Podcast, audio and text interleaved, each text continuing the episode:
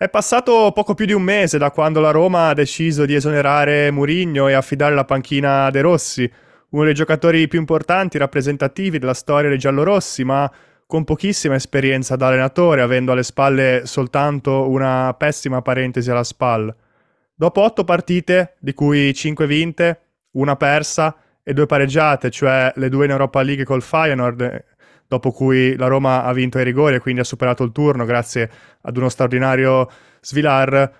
Ecco, dopo queste otto partite si può discutere su che livello abbia raggiunto la squadra, su quali siano i pregi e su quali siano i difetti. Però è indubbia una cosa, e cioè che la Roma è cambiata ed è cambiata tanto. Quindi la domanda di oggi non può che essere: com'è cambiata e come gioca la Roma di De Rossi? Questo è il terzo uomo! Vamos! Qui con me ci sono Charlson Wakpa, ciao Charlie. Ciao Gab, ciao a tutti, ben ritrovati. Come sta andando il mister Max Allegri Alto Fanta? Ah, pensa un po', mi ha battuto sta giornata. mi ha battuto 2 a 1 nonostante abbia accumulato tipo 6 insufficienze. e classifica? In classifica adesso è terzo, io invece sono ultimo a pari punti. Eh, questo era meglio non dirlo. e poi sì, natural... ho, ho, anche panchinato Leao, quindi andiamo eh, benissimo. Sì. Sotto mio consiglio, diciamo anche questa, quindi mi prendo anche le mie responsabilità. E poi ovviamente c'è anche Michele Tossani. Ciao Mick. Ciao, ciao Gab, ciao Charlie. Volevo tirare su il morale a Charlie perché comunque è sempre meglio lottare nella zona per non retrocedere perché c'è più soddisfazione. Giusto. E poi volevo protestare per l'orario in cui viene registrato questo podcast che mi ha costretto non solo a fare notte ma a, salt- a spostare tutti i, pas- i cinque pasti di cui si nutre ogni bodybuilder eh, durante la giornata. Domanda seria, eri tu la persona beccata a Trigoria mentre spiava gli allenamenti della Roma? Sì, devo confessare, sono, ero io, mi hanno beccato e ora dovrò trovare delle, delle giustificazioni. Dai, visto che l'hai spiata Era Trigoria. per la puntata. Eh, cioè, certo. io, io, ho detto a Juric che andavo per, per, il Torino, ma in realtà sono venuto perché sapevo che c'era questa puntata sulla Roma. Giusto, quindi visto che li hai spiati in allenamento, dato che hai guardato tutte le loro partite, ti chiedo, quindi, come gioca questa Roma di De Rossi? Com'è cambiata? Ma eh, ha, ripre- ha, ripreso il, il, matrimonio interrotto tanti anni fa con Luis Enrique, cioè una squadra che gioca un calcio simile a quello che Luis Enrique cercò di, di portare quell'anno a Roma. È una squadra che imposta tre dietro, a volte si vede la salita alla volpiana del, di Paredes, cioè Paredes si inserisce fra i centrali eh, altre volte, eh, il più delle volte, devo dire la, la verità, è uno dei, dei terzini che rimane, che rimane, bloccato in fase di, di, costruzione, si cerca la superiorità numerica in, eh, nel primo possesso, poi si cerca di, di stabilire il, il, possesso in zone più alte, la costruzione prevalentemente è 3 più 2, con gli altri giocatori che poi vanno, vanno dentro il campo in particolare a riempire i corridoi verticali in fase offensiva, in particolare ci sono i due esterni che stringono dentro, eh, questo sia per ordine di, di De Rossi, sia per caratteristiche dei, dei singoli. Penso per esempio a, a, a, Dybala che da destra viene a giocare nel, nel mezzo spazio di, di, competenza. Questa in linea, in linea di massima, poi andare nel, nello specifico ci sarebbero tante altre cose da dire, per esempio la, la questione della linea difensiva che invece è molto più sarriana, orientata sulla palla. Questo ha creato qualche qualche scompenso in particolare sulla, sulla questione della difesa dai cross. Ci sarebbe da approfondire, poi magari insomma, comunque ne, ne, parliamo tutti e tre, anche la, la questione del, del, ruolo e dei diversi compiti che sono stati dati a, a Pellegrini, la riscoperta di El Sharawi come, come, attaccante, non che ci volesse, con tutto il rispetto per De Rossi, però insomma, per capire che De, De Sharawi non era un quinto, non credo che ci volesse chissà che cosa eh, anche se un quinto atipico, diciamo come, insomma, come lo usava Mourinho, provava a usarlo Mourinho, più che altro ci ha fatto capire che questa squadra può avere anche una fase offensiva, quindi non, de- non deve demandare la sua fase offensiva solo alle transizioni medie e spesso anche lunghe che faceva con, eh, con Mourinho, non deve demandare la sua fase offensiva solamente alle, alle palle inattive, è una squadra che, che può costruire da dietro, è una squadra che può palleggiare, deve migliorare a volte la... Non, non è non tanto solo la questione della velocità del, del possesso, ma della capacità di comprendere quando bisogna rallentare e quando invece bisogna accelerare nel, nel muovere la palla. E un appunto, non mi è piaciuto assolutamente il fatto che De Rossi abbia in parte snaturato la squadra per affrontare il, il Torino. Secondo me questa cosa di dover eh, adattare il... quando si affrontano squadre fortemente orientate sull'uomo, che poi ora sono tutte, quasi tutte difendono così, ma che hanno questo tipo di calcio, diciamo, di scuola gasperiniana, dover adattare il proprio sistema di gioco a loro, eh, alle squadre che hanno un sistema di tipo gasperiniano o come era una, un, la prima versione del calcio mazzarriano, non quello che abbiamo visto a Napoli, ma quello diciamo di quando Mazzarri era comunque un allenatore sulla, sulla cresta dell'onda, è una cosa che fa molto 2010, ma ora siamo nel 2024 e quindi secondo me non, non, a me non piace, insomma, non, non, si manda nemmeno un buon messaggio alla squadra. Infatti sul piano del gioco, della prestazione, non è che sia andata benissimo perché la squadra migliore ieri mi è sembrata il Toro, poi per carità non è che il Toro abbia dominato, però senza le giocate di Dybala probabilmente sarebbe finita in parità o addirittura avrebbero vinto i, i Granata. In ogni caso, a me sembra veramente evidente la, la differenza tra, tra, questa Roma e quella di, di Mourinho, soprattutto nella, nella, costruzione, nelle idee, nella, nella, volontà di costruire da dietro, perché con Mu lui Patrizio andava quasi sempre lungo. Quando i difensori centrali erano in possesso palla. No, e soprattutto con Mu giocava lui Patrizio, cioè questo sì, è il problema. Questo anche. Questo, cioè, non che andava lungo, non è che giocava. diciamo, entrambe le cose, perché comunque anche con Svilar le pochissime volte che ha giocato chiedeva di andare spesso lungo. E, e, i centrali, quando erano in fase di possesso palla, erano molto meccanici, facevano sempre un giro palla orizzontale, non rischiavano mai la giocata, questo perché Mu non voleva che, che la rischiassero. Ora con De Rossi viene richiesta maggiore intraprendenza, quindi i centrali possono eh, condurre il pallone, possono provare il passaggio taglialinee, il cosiddetto laser pass, quindi un passaggio rasoterra che taglia almeno una linea di giocatori avversari, quindi per esempio il passaggio dal centrale di destra a Dybala che si fa trovare alle spalle della linea di centrocampo avversaria. Questo si vede soprattutto con Llorente e Hausen, che sono i due, i due centrali di maggiore qualità, ma io mi aspetto di vederlo in futuro anche con Indica, che è tornato dalla Coppa d'Africa, quindi al momento ha giocato ancora poco, però è un giocatore che con Mu faceva sempre il passaggio orizzontale, pur non essendo un giocatore scarso tecnicamente, per carità, non è a livello di Llorente, non è a livello di Hausen, però è un giocatore che può provare il passaggio un po' più rischioso. L'unico centrale che non ha questo tipo di giocata tra le sue corde è ovviamente Smalling, infatti ieri sera ogni volta che Smalling aveva il pallone o lo passava indietro al portiere o lo passava uno degli altri due, degli altri due braccetti. In ogni caso, rispetto a Mu, è una squadra che vuole avere maggiormente il pallone, non a caso provano in media a partita 35 passaggi su azione in più rispetto a quando c'era il portoghese. A volte vanno anche in transizione quando ce n'è la possibilità, penso per esempio alla gara col Cagliari e anche alla gara con l'Inter. Quando hanno il pallone nella tre quarti avversaria, provano a rifinire in maniera diversa perché passano di più centralmente, portando più giocatori eh, appunto alle spalle di Lukaku, eh, soprattutto di Bale e Pellegrini e quindi di conseguenza provano meno cross rispetto a quando c'era il portoghese, infatti il numero di cross è passato da 16,5 a 12,5 in media partita, cioè circa il 25% in meno. Però non è tutto rose e fiori, perché se guardiamo altri dati, i tocchi in area in media partita sono diminuiti perché sono passati da 22 a 18, i tiri in media partita sono diminuiti, gli expected goals, rigori esclusi a sorpresa, sono diminuiti, Solo in tre di queste otto partite la Roma di De Rossi ha superato la soglia di un expected goals rigore escluso, quindi insomma secondo me siamo sulla buona strada per quanto riguarda le idee, per certi aspetti anche per quanto riguarda l'esecuzione, però su tante altre cose c'è da migliorare perché appunto avere solo tre gare su otto in cui hai creato più di un XG non è proprio una notizia positiva. Considerando anche il calendario in campionato, insomma non era difficilissimo, anche se insomma va detto che Mourinho stesso aveva faticato con la Salernitana, anche se c'è stata un po' di sfortuna, però penso anche alla sconfitta all'andata col Verona.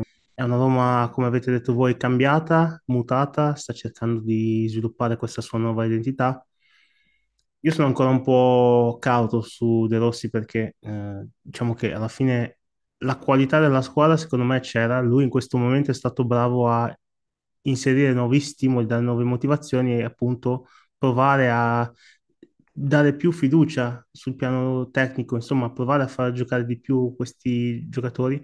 E sono contento perché se non altro ne esce un messaggio che, al contrario di quello che in molti, soprattutto in ambito Roma, hanno detto, questa è una squadra che cioè, ha la volontà, ha la capacità di giocare a calcio se vuole, quindi non è che i giocatori erano scarsi prima, semplicemente gli veniva chiesto altro. In questo momento probabilmente, visto che insomma il progetto precedente aveva i suoi limiti, forse è giusto insistere su questa strada, cercare soprattutto di mettere in condizione la qualità che hai a livello individuale sulla tre quarti. Eh, già Pellegrini, ecco, in questo senso ha avuto un impatto notevole. Un giocatore che, per esempio, nella primissima parte di stagione ha subito tantissime critiche, va anche detto che è stato spesso assente per infortunio, però anche già di Bala, insomma, nelle ultime presenze, il fatto che come ieri stia trovando un po' il feeling col gol è importante, anche perché se magari Pellegrini l'ho visto meglio sicuramente nel calarsi in questo nuovo sistema a livello di fluidità perché occupa tante posizioni, si muove in orizzontale, attacca anche la profondità, quindi insomma è un giocatore molto vario nelle zone e nel modo in cui riceve. Di Bala a volte lo vedo un po' più meccanico nel modo in cui magari taglia, perché forse penso alle primissime partite rimane un po' troppo largo e magari anche la fase di non possesso che l'ha visto tante volte fare, diciamo, il quinto a destra, quando secondo me questo è un tipo di disposizione che forse non è adatto per le caratteristiche del giocatore e la situazione proprio atletica del giocatore, però è indubbio che quando lui viene a ricevere tra le linee, insomma, la squadra si accende, riesce a fare quelle combinazioni nello stretto di cui parlavate anche voi prima. Anche Sherawi sicuramente giocando in una posizione più avanzata con più possibilità di cercare uno contro uno, il dai e vai col taglio in aria può rendersi pericoloso. Avete già fatto un po' una infarinatura generale di, di questa squadra.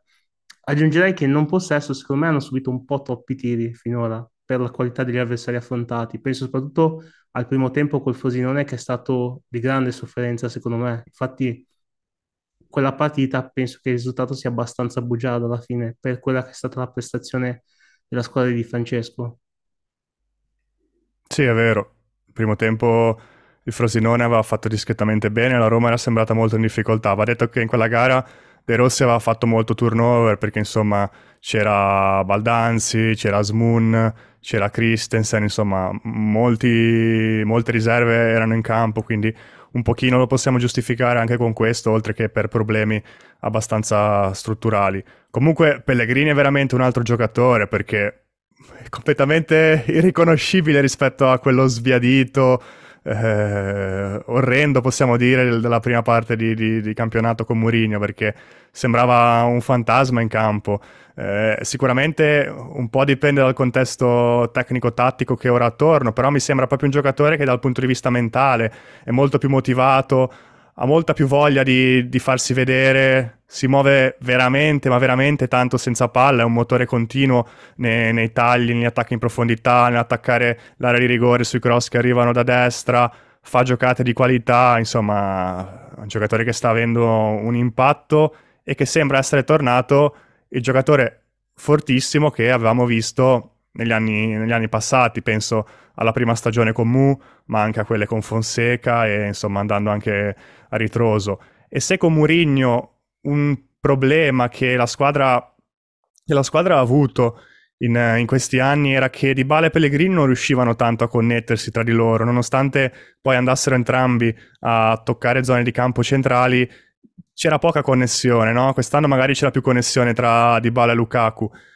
Ora con De Rossi invece sto vedendo un Lukaku un po' più fuori dal gioco, anche perché ovviamente andando meno lungo viene anche meno ricercato. Però sto vedendo un Dybala e un Pellegrini che riescono ad associarsi un pochino di più, riescono a trovarsi un pochino di più e da questo punto di vista mi viene in mente una bellissima azione nella gara di andata contro il Feyenoord in cui Dybala ha il pallone sulla tre quarti uh, al centro, Pellegrini attacca lo spazio, Dybala fa un bellissimo filtrante e poi Pellegrini si ritrova in area di rigore, la Roma non segna però ha una, una grandissima chance. Ecco, anche da questo punto di vista sto vedendo dei, dei miglioramenti.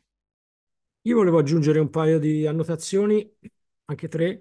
Eh, un altro giocatore che secondo me è, è tornato a, a, buonissimi livelli con questo tipo di calcio è Paredes. È un sì. giocatore che praticamente era inutile nel, nel gioco di Mourinho, non per colpa sua ovviamente, e, e, che invece ora si sta prendendo la scena in, in mezzo al campo eh, aiutando la prima costruzione e anche il, settando il possesso in zone, in zone più, avanzate, più avanzate di campo. E poi volevo dire che sicuramente ci sono dei miglioramenti da fare, in primis quello della difesa degli ultimi 16 metri, eh, in particolare la, la questione della, dell'occupazione dello spazio, della divisione dello spazio fra i giocatori e, e l'attenzione al movimento della palla, quindi quel tipo di difesa un po' sarriana che che De Rossi sta, sta, implementando. Chiaramente non è una cosa che si può lavorare da, dall'oggi al domani perché era abituato a fare altro. E, e poi volevo dire che un'altra questione sulla quale eh, bisognerà lavorare la, è la mediana, eh, anche in previsione eventualmente di un, di un inserimento di, di, Baldanza in tre quarti, perché in questo momento la squadra eh, funziona bene con tre mediani eh, mentre con i due mediani e il trequartista, soprattutto se uno dei due mediani è Cristante, fa un po' fatica. Quindi è una squadra che in questo momento ha bisogno sì, di Pellegrini come mezzala che poi si propone, però che si possa ri- ricompattare una difesa a tre, una mediana a tre in non possesso in fase di, di sviluppo. Quindi una squadra che in questo momento funziona meglio, probabilmente anche quando deve, deve palleggiare se ha tre riferimenti centrali. Secondo me difensivamente è interessante, non so se sia la strada giusta, però sicuramente interessante vedere come la Roma si disponga in maniera diversa in base all'avversario e ai giocatori in campo, perché nella prima gara col Verona difendeva con una sorta di 4-1-4-1 con eh, Paredes che stava davanti alla difesa, poi c'erano le due mezzali e c'era Dybala che stranamente ripiegava diciamo da esterno di destra. In altre gare, per esempio col Feyenoord, abbiamo visto un 4-4-2 in cui invece Dybala più comprensibilmente rimaneva davanti con Lukaku ed era la, la mezzala di destra a scalare, a scalare, larga e quindi poi con, con, invece Zaleschi che in quel caso lì giocava lui, non il Sharawi, che, che faceva il quarto di centrocampo a sinistra. In alcune partite, in alcuni momenti abbiamo visto difendere con una linea 5 con uh, l'ala che, che, ripiegava e quindi si formava una linea 5 col, col terzino sinistro che stringeva la propria posizione. Poi naturalmente c'è stata la gara di ieri col Toro in cui la Roma ha giocato proprio con tre difensori centrali puri, Christensen a destra e Angelini a sinistra, quindi in quel caso lì ovviamente ripiegavano, ripiegavano a 5. Secondo me al di là ovviamente di come dicevi te Mick delle questioni di adattarsi a un modo diverso di difendere, per quanto riguarda la questione del difendere sui cross, secondo me ci sono delle difficoltà che sono proprio strutturali dei giocatori, cioè Llorente e Hausen non mi sembrano due fenomeni nel, nel difendere i cross, cioè ho visto diversi errori, entrambi soffrono la fisicità dell'avversario quindi soprattutto Llorente l'ho visto un po' più in difficoltà eh, giocando a 4 invece che a 3 perché comunque quando giocava a 3 era un po' più, un po più coperto mentre giocando a 4 eh, gli spazi aumentano e quindi l'ho visto un po, più, un po' più in difficoltà. Diciamo che la Roma per quanto riguarda i difensori centrali ha un po' due categorie. Da una parte ci sono Llorente e Hausen che sono molto forti tecnicamente, molto bravi ad impostare, però poi difensivamente sono propensi a fare errori. Dall'altra parte c'è Smalling che invece per quanto riguarda l'aspetto tecnico siamo bassi bassi, però sulla carta almeno nella difesa dell'area dovrebbe essere meglio, anche se poi è da valutare visto che è stato fuori a lungo. E nel mezzo poi ci sono Mancini e Indica che sono, non sono fenomeni tecnicamente, però non sono nemmeno a livello di Smalling e difensivamente sulla carta sono più solidi di, di Llorente Hausen. Quindi sarà anche interessante se rimarranno tutti sani valutare quali saranno le scelte di, di De Rossi. Sono passate poche partite, però volevo chiedere a Gab cosa pensa di Angelini e del suo inserimento finora. Mi è piaciuto molto l'esordio contro il Cagliari, dove è stato uno dei migliori in campo, con i tifosi della Roma che su Twitter e su internet urlavano sì, finalmente un difensore mancino, un terzino mancino che, che, ci aiuta a progredire la manovra. Poi però dopo quella partita non è che abbia fatto grandissime cose. Eh, con l'Inter eh, non l'ho visto benissimo difensivamente. Ieri sera col Toro non ha giocato bene, anche se qui va detto che giocando da quinto non è che sia proprio a suo agio, perché comunque De Rossi gli chiedeva di attaccare la profondità e invece Angelino non, non, è adatto a fare quel tipo di lavoro lì. Angelino devi sfruttarlo nella prima costruzione, tenendolo appunto magari stretto come è successo varie volte e poi quando la squadra avanza, quando la squadra si stabilizza nella tre quarti avversaria, gli puoi chiedere di, di sovrapporsi per arrivare al cross, perché lui è uno molto molto bravo a crossare. Quindi oltre ai motivi che diceva prima Mick, adattarsi quando si gioca contro squadre gasperiniane che che ormai nel 2024 forse ha poco senso, ecco, secondo me anche aver eh, giocato con la difesa a 3 e due quinti ha un po' danneggiato Angeligno che appunto non è adatto ad attaccare lo spazio, non è adatto a correre in avanti per ricevere i lanci in profondità dei compagni, ma è un giocatore che deve partecipare alla manovra per sfruttare le sue elevate doti tecniche. Che aspettative avete per questa squadra in ottica futura? Diciamo nel medio periodo il rientro nella lotta per la Champions League? Ci sono, non lo so, perché ci sono tanti fattori da, da prendere in considerazione. Eh, reggerà il Bologna? Eh, L'Atalanta eh, dovrebbe fare un, un po' meglio nel, nel, finale di stagione. Che Fiorentina finirà questo campionato? Cioè la Fiorentina del, della, dell'ultima fa parte di campionato sarà quella che ha triturato la Lazio o quella che ha avuto difficoltà dall'inizio del, del 2024. Diciamo che se le cose dovessero continuare in questa maniera, eh, la Roma potrebbe anche provare a reinserirsi nella, nella lotta Champions, che ora dista, la zona Champions ora dista solo 4 punti, però c'è un posto solo e ci sono tante contendenti. Potrebbero poi... essere anche due, eh, Mick, scusa se ti interrompo, qualora appunto, visto che ci sono due posti extra per la prossima Champions. Ah, sì, ecco, questo Però vabbè, non si sa mai Questo bisogna, bisogna, vedere, però ad oggi il posto è uno solo e poi bisogna vedere il calendario, perché come diceva prima Charlie, eh, De Rossi ha avuto anche un impatto morbido a livello di, di calendario, quindi bisognerà vedere ora più avanti come, come, andranno, come andranno le cose. Credo comunque che se De Rossi dovesse riuscire, non dico a qualificarsi, vabbè, allora credo ci dovrebbero essere pochi dubbi sulla riconferma, ma se dovesse riuscire a mantenere comunque la squadra in linea di galleggiamento e in corsa fino all'ultimo, eh, a quel punto credo che la conferma sarebbe meritata. Secondo me la favorita per arrivare quarta è l'Atalanta, che mi sembra quella con la rosa migliore, la rosa più lunga per anche competere nel doppio confronto, in realtà nel triplo confronto, visto che giocherà anche la, la, semifinale di Coppa Italia. È una squadra che è in forma, è vero che domenica col Milan ha pareggiato, ma meritava di perdere perché ha giocato molto male, però prima di quella partita lì l'Atalanta aveva fatto una serie di prestazioni ottime.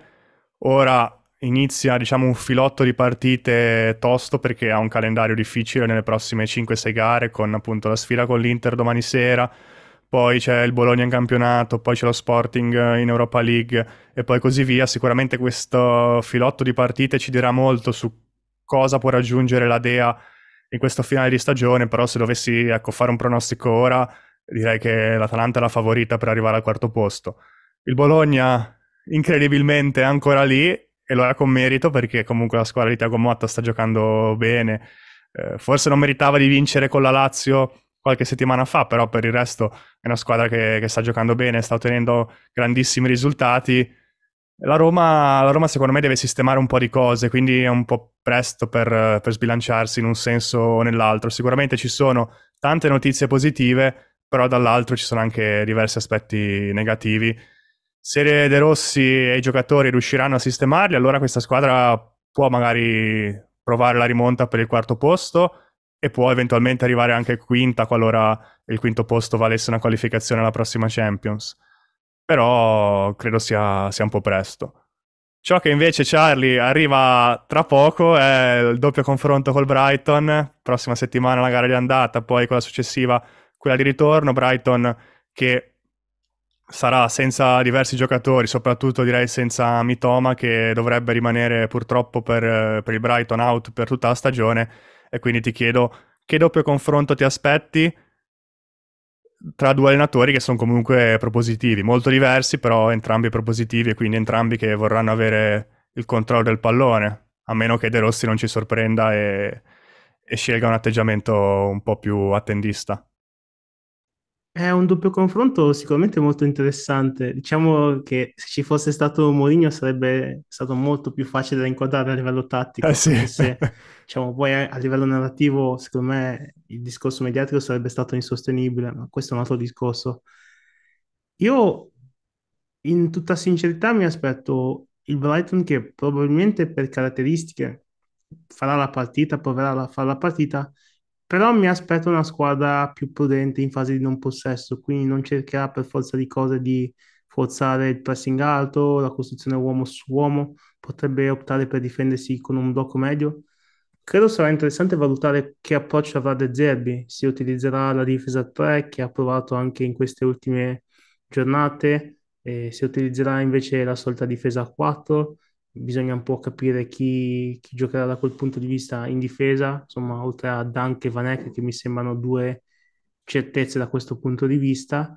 Eh, mi aspetto una Roma che comunque avrà i suoi momenti, proverà sicuramente a tenere il possesso, a non far sì che il Brighton abbia troppo predominio territoriale, però mi aspetto anche una Roma che si copra, perché comunque il Brighton è una squadra che alla fine per come gioca ha bisogno di tirare fuori gli avversari, attirare la pressione e poi giocare alle loro spalle. Quindi se la Roma si dovesse settare con un atteggiamento più prudente, più basso, è chiaro che il Brighton sarebbe costretto a scoprirsi, insomma, attaccare blocchi bassi. Non dico che è una debolezza in assoluto per questa squadra, però è sicuramente più difficile per il Brighton sfondare e attaccare posizionalmente rispetto a quando lo fa con una, una costruzione bassa, ecco, però mi aspetto un doppio confronto alla fine molto equilibrato. Diciamo che la Roma dal canto suo ha il vantaggio comunque di avere giocatori di esperienza che hanno già giocato questo tipo di partite e anche lo stesso De Rossi comunque rispetto a De Zerbi ha già un minimo di esperienza perché ha fatto il doppio confronto col Feyenoord. Però c'è da dire che insomma a livello di solidità comunque di identità probabilmente il Brighton ha più certezze però ecco, mi aspetto sicuramente un dopo confronto molto affascinante. Con tanti gol? Non lo so, dipende. Secondo me dipende, dipende molto da, da cosa combina il Brighton. Se il Brighton riuscisse ad andare in vantaggio, magari c'è una partita d'andata, potrebbe settare un po' il contesto. Qualora invece si trovasse a rincorrere, beh sì, allora in quel caso credo che potremmo anche assistere a una, una potenziale goleada, ecco diciamo, la perdita di Mitoma è una perdita pesante, però considerando che Gio Pedro è anche fuori, quindi quello è un'altra assenza pesante, però almeno è diventato inciso che, insomma, dovrebbe dare un po' più di vivacità e freschezza. Vedremo perché appunto ci sono tanti assenti in questo momento nel Brighton sulla tre quarti e davanti, lo stesso Ferguson per esempio ha dei problemi fisici, anche Welbeck comunque non è al top, quindi eh, non sappiamo ecco, che, che atteggiamento, che, che, giocatori, che formazione insomma sceglierà De Zerbi, però sì, mi aspetto un doppio confronto alla fine abbastanza aperto a questo punto di vista. Vedo Mick che faceva no con la mano con eh, molta certezza, quindi come mai sei abbastanza sicuro che non ci saranno molti gol? No, sicuramente sbaglio eh, perché non azzecco mai un pronostico, però eh, credo che potrebbe essere una partita anche abbastanza, abbastanza controllata. Credo, insomma, il Brighton per filosofia cerca di controllare il, il pallone e il tempo, quindi non, non, è detto che vada sempre in, in accelerazione, in, in, avanti, insomma, dipende dalle situazioni, lo sappiamo, insomma, qual è la filosofia di, di De Zerbi. Per quanto riguarda la Roma, io sono curioso più che altro di vedere la pressione, perché è una squadra che non è detto che riesca a reggere una pressione, ammesso che la attui dall'inizio, una pressione forte per tutti i 90 minuti. E quindi bisognerà vedere dif- intanto come andrà a pressare e se andrà a pressare, perché andare a pressare il Brighton, come andare a pressare l'Inter, vuol dire giocare in casa degli avversari e bisognerà vedere se verrà fatta questa pressione e come verrà fatta e nel caso quanto la squadra reggerà nel farla. Comunque io ho già disdetto tutti gli appuntamenti, tutte le ripetizioni eh, per i due o tre giorni precedenti perché devo, devo leggere caterve di articoli e poi guardarmi la partita due o tre volte. Hai più hype per questa che per i ritorni degli ottavi di Champions? Ho più hype per questo che per gli esami di maturità. Vabbè, quello no. penso chiunque. Però sì, dicia- diciamo che c'è qualche ritorno di Champions che mi stuzzica, qualche altro ritorno di Champions ne, possiamo, ne potrei fare a meno. C'è da dire che anche alla luce di questi infortuni offensivi, forse potremmo vedere il Brighton eh, schierarsi con Rombo, che è una soluzione che aveva adottato con discreto successo all'inizio di questo nuovo anno, considerando che sono appunto due squadre che vogliono giocare molto per vie centrali, questo potrebbe essere una soluzione utile a, a creare superiorità in quella zona del campo, ma al tempo stesso bloccare un po' lo sviluppo di gioco giallo-rosso. E allora sì, magari assisteremo a un doppio confronto abbastanza bloccato. Ho anche detto che comunque De Zerbi alla fine nel girone di ritorno di Europa League è stato molto più prudente a livello difensivo rispetto a quanto magari vediamo in Premier dove ci sono sempre delle marcature a uomo molto forti. Infatti in quel senso secondo me sarà molto interessante vedere il duello tra Dunk e Lukaku in campo aperto. Mick, vedremo mai, ultima domanda sulla Roma, Mick, vedremo mai Dybala e Baldanzi in campo assieme magari in un 4-3-2-1 barra 4-3-1-2, insomma, poi metteteli come, come, volete. Cioè, secondo me è giusto che il tridente titolare sia Dybala, Lukaku e Sharawi, anche perché appunto Escia sta facendo bene. Però, come alternativa ad Escia, piuttosto che Zaleschi, che per esempio all'andata col Feyenoord ha giocato ma ha fatto schifo, sarebbe meglio mettere Baldanzi, che per carità ha caratteristiche completamente diverse da Sharawi e da Zaleschi, però per quanto riguarda la qualità ecco, ci, ci potrebbe stare. Io vorrei vedere un albero di Natale ogni tanto eh, con Pellegrini mezzala a centrocampo e davanti a lui i due trequartisti di Bala e Baldanzi sotto Lukaku. Sono tanti palleggiatori, tanti giocatori offensivi, però secondo me in alcune circostanze una soluzione del genere sarebbe fattibile, vederli tutti e tre in campo. Dopo la sconfitta per 3-2 contro l'Empoli di sabato pomeriggio, il Sassuolo ha deciso di esonerare Alessio Dionisi, Sassuolo che si ritrova dopo 25 partite al eh, terzultimo posto con 20 punti, gli stessi di Cagliari e Verona, quindi la situazione là in fondo è molto molto equilibrata, a parte ovviamente la Salernitana che va sempre più in fondo e sempre più giù. E eh, almeno per il momento l'allenatore ad interim... Sì. Scusa, scusa, eh, questa settimana chi è l'allenatore della Salernitana? Michele Tossani avevo letto ah. su Tutto Sport. Ah, aspetta, controllo se mi hanno chiamato perché vedo che insomma ogni settimana c'è un Però per, porta anche me Charlie. Ma non solo, io faccio un annuncio al presidente Iervolino, se ci porta tutte e tre garantiamo la salvezza. anche con Manolassi difesa. Eh? L'hai detto tu, eh? Sassuolo che per il momento verrà allenato da Emiliano Bigica, allenatore della primavera che dovrebbe allenare il Sassuolo domani nel recupero contro il Napoli, poi per eh, la gara del, del weekend il Sassuolo dovrebbe trovare un allenatore fisso, diciamo, anche se sta avendo un po' di, di difficoltà perché al, secondo le ricostruzioni che si leggono in giro eh, alcuni allenatori avrebbero rifiutato la panchina. E allora, per quanto mi dispiace ovviamente personalmente per, per il mister Dionisi, questa mi sembra una scelta abbastanza obbligata da parte della società perché il Sassuolo non ha una rosa da, da terzultimo posto, ecco, eh, per carità, non è una squadra che deve arrivare in Europa, però è una squadra che poteva avrebbe dovuto ecco, permettersi una, una, salvezza tranquilla e una stagione tranquilla. Diciamo che dovrebbe essere a, attorno alla posizione del Genoa, secondo almeno le aspettative mie, ma penso di, anche di voi o in generale di, di, tutta la piazza. Sassuolo che appunto ha appena 20 punti in 25 partite e ha vinto solo una volta tra dicembre, gennaio e febbraio. In tutto questo ovviamente pesa l'infortunio di Berardi che ha fatto 16 presenze e nelle nove gare in cui Berardi non ha giocato il Sassuolo ha fatto appena un punto. Però per quanto Berardi sia forte, per quanto stia giocando l'ennesima ottima stagione individuale, le sue nove partite saltate non possono giustificare un rendimento così pessimo perché insomma questa squadra appunto di, di qualità in campo oltre a Berardi ne ha per esempio Lorientè sicuramente è un giocatore che quest'anno ha fatto male da cui invece c'erano grosse aspettative perché l'anno scorso Laurientè era stata una delle migliori ali del nostro campionato quest'anno invece non sta avendo il minimo impatto positivo Bairami che era arrivato nel gennaio del 2023 sta giocando malissimo, ogni volta che entra in campo non, non ha il minimo impatto positivo. Matteus Enrique era partito molto bene, poi ha avuto l'infortunio che l'ha tenuto fuori per un mesetto, da quando è tornato non è riuscito a, a tornare agli stessi livelli prima dell'infortunio.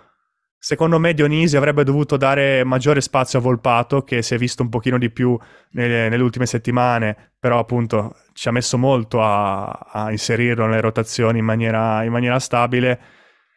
Torsved sta facendo una stagione discreta, però eh, è un invasore, ecco, non è un giocatore che ti porta qualità.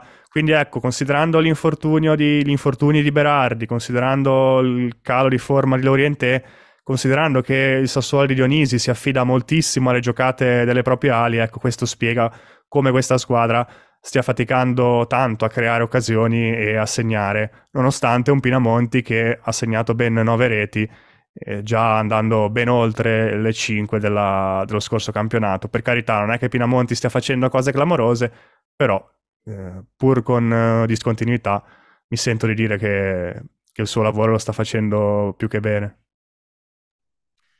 Secondo me, invece, più dei problemi offensivi, alla fine la cosa che sta tirando molto giù questa squadra è la fase difensiva, che eh, purtroppo credo sia stato un po' un difetto storico alla fine della gestione Dionisi. Cioè, era anche una squadra che gli anni scorsi concedeva un bel po', però quest'anno la situazione mi sembra veramente peggiorata. Se non sbaglio, quest'anno in campionato ha fatto soltanto un clean sheet che è arrivato proprio nella vittoria contro la Fiorentina e in generale anche lo stesso Consiglio, insomma, non si può dire stia facendo una stagione positiva. E, tra 6,6 gol subiti in più rispetto a quanto atteso secondo il modello dei post shot expected goals, peggio di lui solo Turati e questa è sicuramente la seconda, forse addirittura la terza stagione di fila che Consigli sta avendo numeri disastrosi da questo punto di vista. E quindi se si può criticare un'altra cosa a Dionise è quella di non aver puntato su, su Cragno, che per carità nelle due gare che ha giocato ha comunque subito sei gol e non è che abbia fatto grandi cose, però ecco, ormai Consigli mi sembra un giocatore che non, non possa più essere un titolare in Serie A.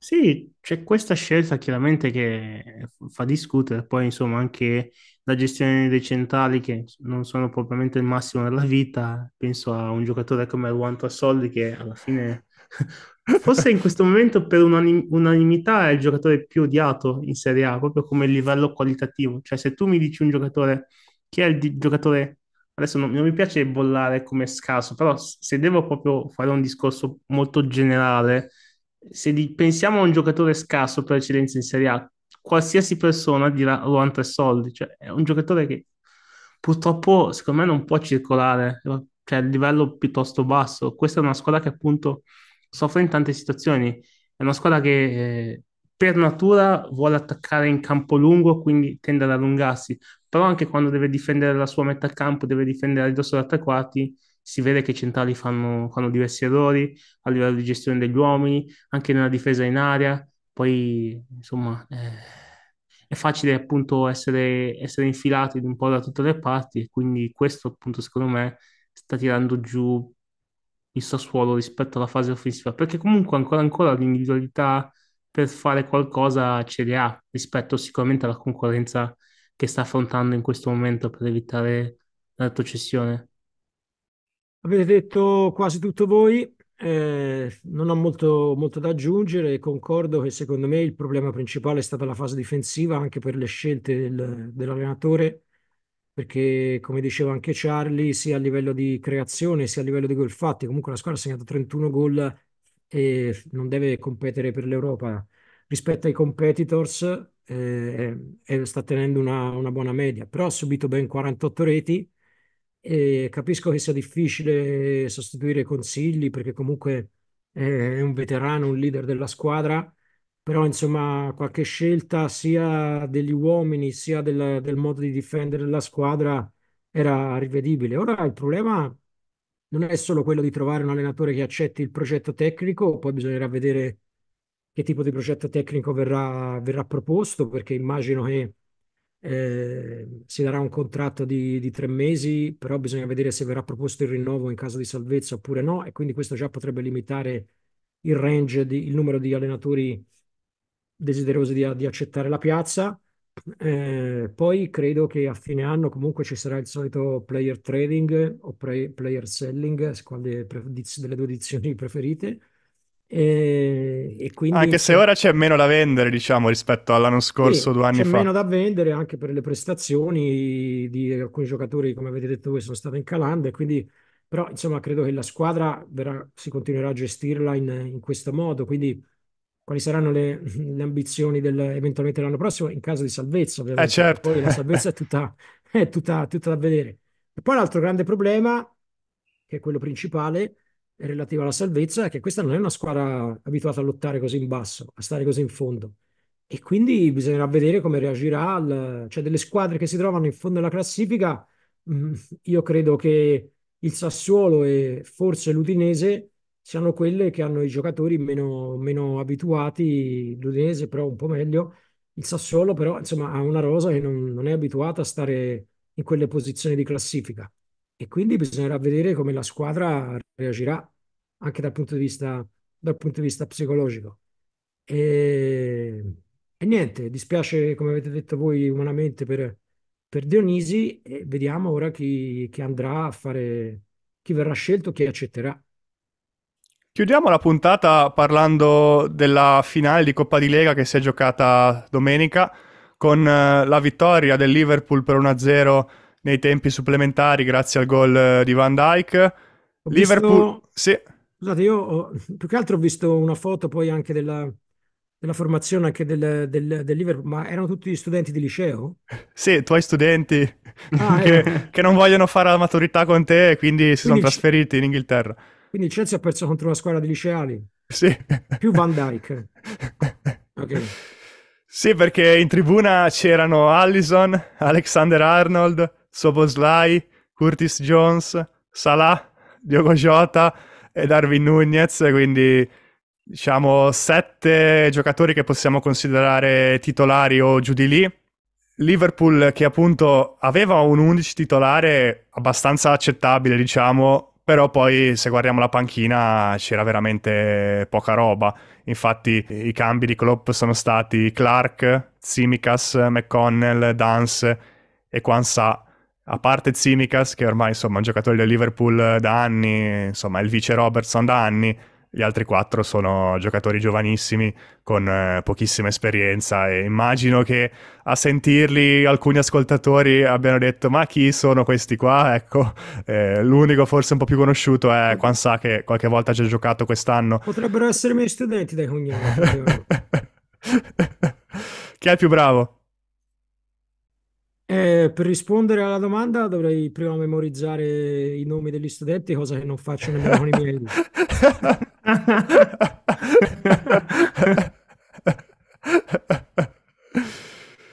Comunque è stata una partita eh, piuttosto equilibrata e anche divertente nonostante sia finita 0-0 nei, nei 90 minuti.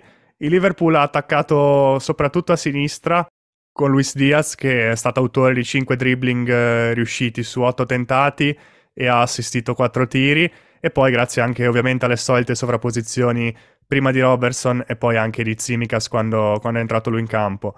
Però col passare dei minuti sembrava che Liverpool avesse sempre meno verve e guardando appunto anche le due panchine con la gara che non si sbloccava chiunque pensava che eh, il Chelsea sarebbe diventato favorito. Infatti il Chelsea ha potuto inserire Nkunku, Mudrik chiunque, e Madueke. chiunque non conosce il Chelsea però. Severo ma, ma giusto mentre appunto come dicevo prima Liverpool ha messo in campo quattro giocatori giovanissimi con poca esperienza e, e Tsimikas, che per carità, buona riserva, però non è che sia questo fenomeno. E invece il calcio si è rivelato ancora una volta uno sport imprevedibile perché Nkunku è stato poco coinvolto e al di là di questo non ha avuto un impatto positivo, mentre Mudrik e Madueke hanno dimostrato per l'ennesima volta di avere un decision making eh, pessimo con alcune buone situazioni completamente buttate, buttate nel cesso per eh, decisioni veramente, veramente, assurde da parte di, di due giocatori che hanno grande velocità, hanno tecnica sicuramente da non buttare via, però per quanto riguarda poi quando si tratta di fare la scelta giusta nell'ultimo terzo, sono veramente due giocatori molto molto indietro e l'impatto dei ragazzini del Liverpool, pur non essendo stato niente secondo me di clamoroso, come invece hanno scritto alcuni giornalisti britannici, hanno, hanno, giocato comunque bene, hanno permesso al Liverpool di tenere un ritmo in non possesso abbastanza alto per essere insomma dei tempi supplementari che siamo abituati a, vedere come soporiferi, lentissimi, mollissimi, invece Liverpool è riuscito a tenere un ritmo abbastanza alto e con la palla hanno giocato senza sentire la, la pressione, testa alta, cambi di gioco, eh, nessuna paura di provare la giocata e questo ha permesso, insieme ad uno stoico Luis Diaz, di creare di più durante i supplementari e poi di vincerla grazie al gol di Van Dyke, che probabilmente è stato il migliore in campo perché al di là della rete ha giocato veramente bene difensivamente, soprattutto nella, nella fase finale del, dei tempi normali, eh, per col Liverpool che era un po' più basso, ecco lui in area di rigore è stato, è stato insormontabile. Oltre a lui hanno giocato bene anche i due portieri, Kelleher eh, nel Liverpool e Petrovic nel Chelsea, e hanno fatto una partita con diversi miracoli a testa e poi anche con Atte ha giocato discretamente bene al fianco di, al fianco di Van Dyke. Con questo trofeo, diciamo, il Liverpool ha aperto la sua corsa al quadruple. Secondo te è ancora la favorita per vincere la Premier? Tu ti hai sbilanciato molto quest'estate, quindi voglio sapere cosa ne pensi ora. Allora, mi ero sbilanciato più per uh, sentimento che per uh, logica, perché se dovevo usare la logica, la favorita era il Manchester City.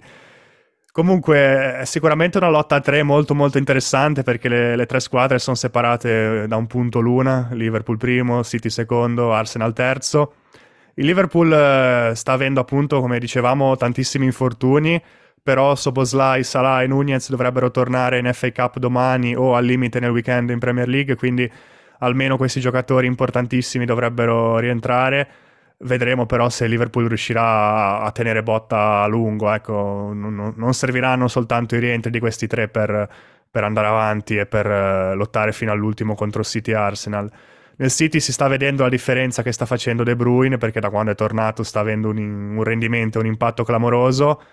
Sta andando in generale abbastanza bene la squadra, però ci sono alcuni campanelli d'allarme Penso per esempio alla gara col Chelsea finita 1-1 in cui il City non ha giocato benissimo e come già successo altre volte in stagione ha alzato i ritmi e si è svegliato soltanto dopo essere passato in svantaggio e questa secondo me è una cosa dal punto di vista mentale abbastanza grave per una squadra di Guardiola e in altre situazioni insomma la squadra di Pep ha concesso alcune occasioni facilmente. Poi ovvio la sto criticando perché per il City siamo abituati a vedere la perfezione o quasi. Però ecco, sicuramente qualcosina che non va c'è. Anche Holland comunque a livello di finalizzazione non è tornato benissimo. Sì, è vero, anche lui a proposito della gara col Chelsea, lì era stato uno dei, dei peggiori in campo con tanti, tanti gol sbagliati. L'Arsenal delle tre è la squadra che in questo momento è più in forma, quantomeno nel rendimento interno, perché poi come sappiamo in Champions ha perso l'andata col Porto però ecco, in Premier le sta vincendo tutte e le sta vincendo dominando con uh, delle goleade. Saka nel 2024 è on fire, quindi forse delle, delle tre la squadra più in forma è, è l'Arsenal, però è ancora lunga, secondo me sono tutte e tre squadre fortissime Vado ancora su Liverpool perché devo rimanere coerente con il pronostico fatto ad agosto, però ecco, sbilanciarsi è, è veramente difficile. In ogni caso poi sicuramente ne parleremo meglio nelle prossime settimane con, con un focus più approfondito su tutte e tre. Io direi che possiamo chiudere qua, quindi saluto Michele Tossani, avevi chiesto di finire entro le 20.30 e sono le 20.29.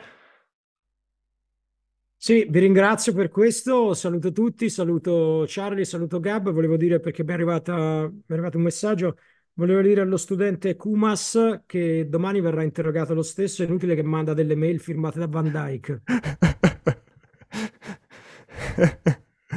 e poi saluto, ciao sono Akpa, ciao Charlie. Ciao Gab, ciao a tutti, alla prossima. Ciao!